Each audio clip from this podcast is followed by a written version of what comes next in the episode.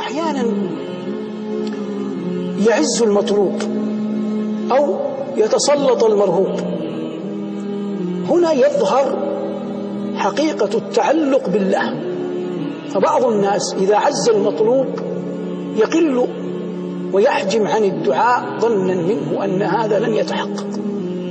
وإذا تسلط المرهوب يحجم عن الدعاء ظنا منه أن هذا لن يرفع من الذي يقدم على الدعاء؟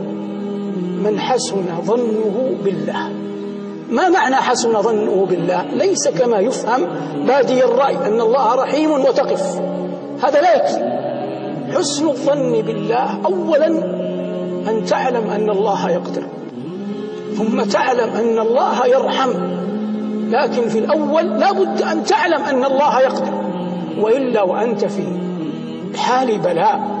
حتى من يراك من بني آدم يرحمك. فليس الحال بينك وبينه أنه لا يرحمك لكنه لا يقدر على نصرتك لا يقدر على أن يرفع بلاءك. فحسن الظن بالله مفتاحه أن تعلم أن الله لا يعجزه شيء في الأرض ولا في السماء. حتى يكون تكون هذه الحقيقة في القلب راسخة هذا ما يقرأ في كتب ولا يدرس في كليات. ولا يعطى في محاضرات. هذا من القرآن. أو كالذي مر على قرية وهي خاوية على عروشها. قال أن يحيي هذه الله بعد موتها فأماته الله مئة عام ثم بعثه قال كم لبثت؟ قال لبثت يوما أو بعض يوم. قال بل لبثت مئة عام فانظر إلى طعامك وشرابك لم يتسنى.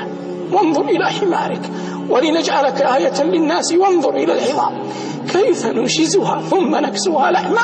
فلما تبين له قال أعلم أن الله أعلم أن الله على كل شيء قدير.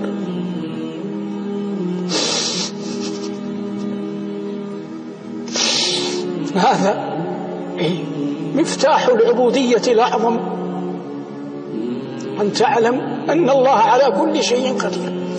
إذا هذه هذا اليقين رسخ في القلب. أي هذا من الخلق؟ حتى تبالي به حتى تسأله حتى تقف عند بابه.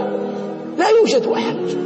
إذا غلب على ظنك بل ملئ قلبك يقينا أن الله وحده على كل شيء قدير وقتها متى ما تسلط المرهوب أو متى عز المطلوب علمت أن الله جل وعلا يقدر على أن يدفع البلاء وعلى أن يتم النعماء وعلى أن يتفضل عليك